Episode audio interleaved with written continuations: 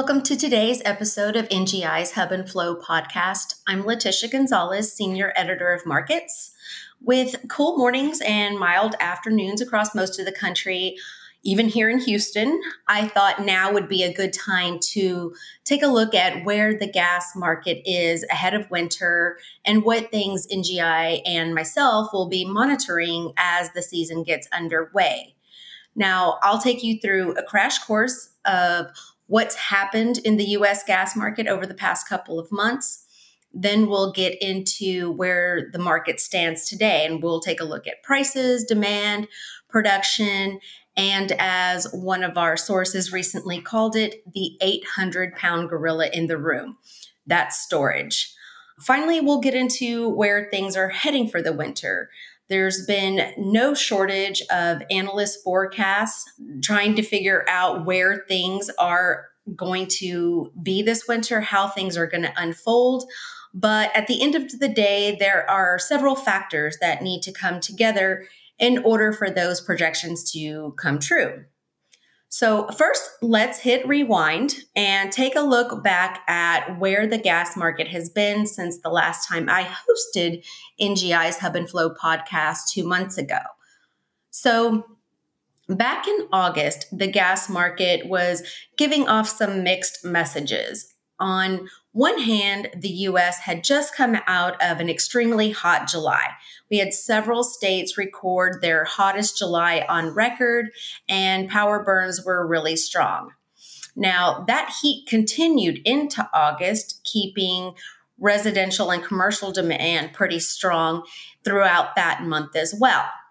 You also had lower production. Um, US dry gas output was sitting just below 90 BCF per day, which this is well off the highs that we saw in November of 2019. Um, back then, we saw output hit 96.5 BCF per day on average. So, those were some of the more supportive factors that we saw circulating in the gas market. But on the flip side of that, you also had continued weak global demand as a result of COVID 19. As you all know, COVID 19 really brought economies around the world to a near standstill. So, after a mild winter in some of our key export markets like Asia and Europe, that meant that storage inventories overseas were quickly refilling and lessen the need for US gas, which we export in the form of liquefied natural gas. Now, in fact, July was the lowest demand period for US LNG. And as my colleague Jamison Cocklin has reported in NGI's latest publication, LNG Insight, some 45 US LNG cargoes were canceled that month. Now, by August, we started to see some slight improvement on the LNG front, but the number of cargoes that were canceled was still significant. And feed gas demand remained low, averaging only 3.7 BCF per day. Now, that's actually 19% higher than we saw in July.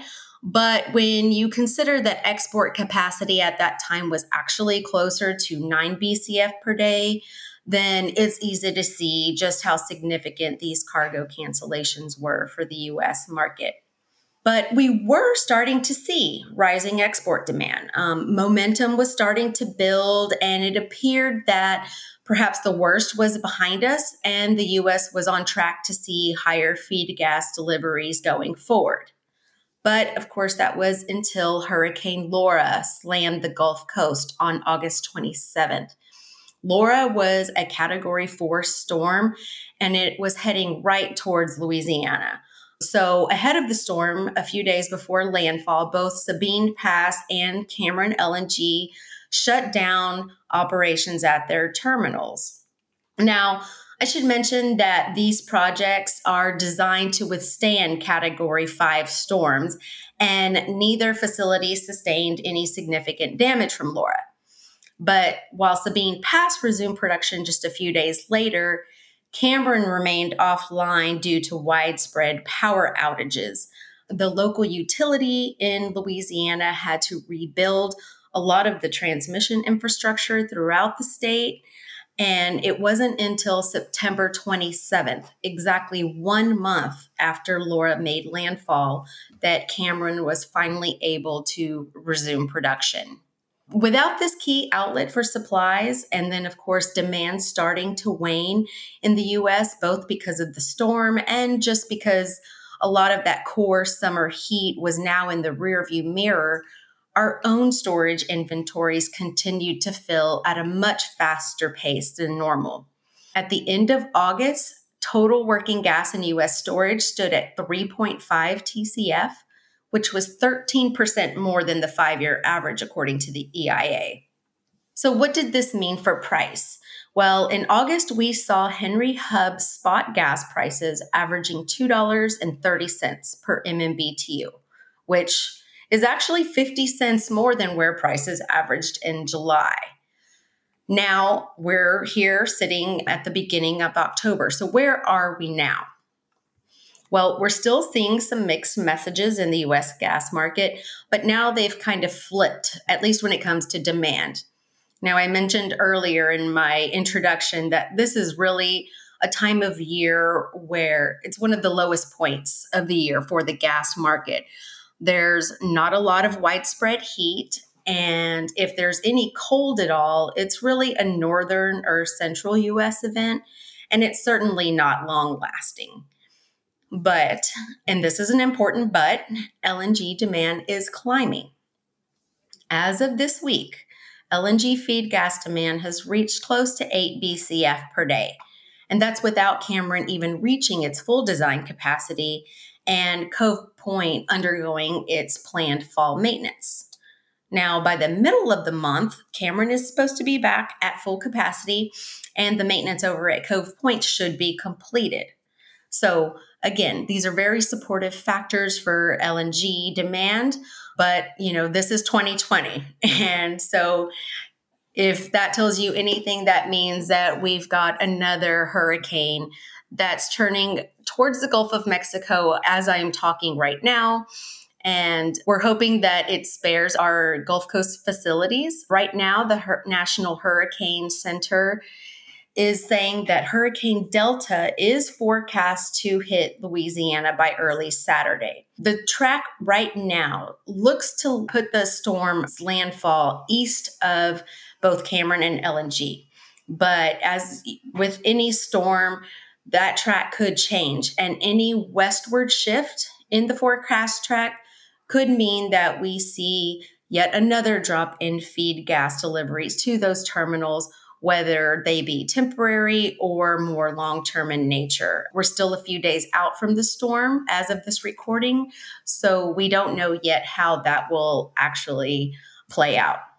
Let's give the gas market a break though and say that Cameron and the other Gulf Coast facilities are spared and feed gas demand keeps growing from here. That should certainly help our storage situation. US stocks ended September with more than 3.8 TCF in storage. That's 12% above the five year average. And it really was a record for that time of year. We still have a few more weeks left um, remaining in the traditional injection season that ends October 31st. And the market isn't quite sure where inventories will be sitting at that time. For its part, the EIA said stocks will likely exceed 4 TCF by then. And several other analysts that we've talked to have said the same. There are some that are calling for sub 4 TCF stock levels, thanks to the expected return of Cameron and Cove Point, not to mention some early cold snaps that may limit builds in the coming weeks. But, you know, no matter how you slice it, that's a whole lot of gas that needs to get worked through in order to prevent containment next year. So that brings us to where the gas market is heading this winter and what our sources and analysts are saying. Since we're talking about storage, we'll start there. In its latest short term energy outlook that was released this past Tuesday, the EIA said that because natural gas production is expected to be lower this winter versus last winter, inventory draw should outpace the five year average during the heating season. Um, they're calling for stocks at the end of March to be at 1.7 TCF, which would be 6% lower than the average over the past five years. Meanwhile, LNG feed gas volumes in the US are also expected to return to pre COVID 19 levels by November. So, this is significant. And we've also got a couple of new production units online. On a year over year comparison, we've got Cameron online, their final train. All of the Freeport trains are now on as well. Um, so, we've got some added capacity. Um, and the EIA is expecting flows to average more than 9 BCF per day from December to February. So, based on LNG demand and supply alone, the stage does look set for a vastly improved gas outlook for the winter and beyond. However, like in all winters, weather remains key. NOAA has indicated that we are in what is called a La Nina pattern. What this typically means is that colder than normal weather is likely in the northern US, while drier and warmer temperatures are likely for the southern states. Now, whether this actually occurs is anyone's guess, but generally speaking, it seems that most in the market agree that this winter should be colder than last year's. However, if you recall, last year was actually the second warmest winter in NOAA's 141 year history. Now, there's something else that needs to be considered, probably even more so than it was last year, and that is LNG demand actually makes up quite a significant portion, 10% of total US demand. In addition to uh, considering our demand here in the lower 48, you also have to consider what demand could look like overseas. That's become increasingly important to US balances. And there's a whole set of factors that are in play in Europe and Asia that we'll just have to say for another podcast. But there are some things that I want to bring to your attention just to keep in mind as we go through the next couple of months. Number one, you have to remember that COVID 19 really just exacerbated the supply glut that developed after last year's warm winter. That was true not just here in the US, but it was true in Europe and Asia, which are our two largest markets for US LNG. You've also got higher pipeline flows in these regions, which could stem purchases from the lower 48, Although I should mention that no one's really expecting to see any meaningful cargo cancellations this winter, just something to keep in mind. You've also got some nuclear generation outages and some LNG outages overseas that will impact both supply and demand. Now, perhaps the biggest factor, though, is the unknown as it relates to COVID 19 the EIA said its own forecasts are subject to heightened uncertainty because we've still got mitigation efforts related to the pandemic that are continuing to evolve. Mm-hmm. You also can't rule out a potential second wave of the virus. Just here in the United States, New York, officials are trying to determine whether they need to roll back the opening of businesses because they've seen a spike in cases in parts of Queens and Brooklyn. You've also had new outbreaks in Asia and in Europe. So you've got a lot of uncertainty coming in the next couple of months, but generally speaking, the gas market is expected to gradually tighten with production expected to remain well off those late November 2019 highs. And of course, given the improved outlook for demand, the EIA is saying that gas prices should be north of $3 per MMBTU throughout 2021. It's expecting prices to average $3.13 in 2021, and that's up from a projected average of just $2.07 this year.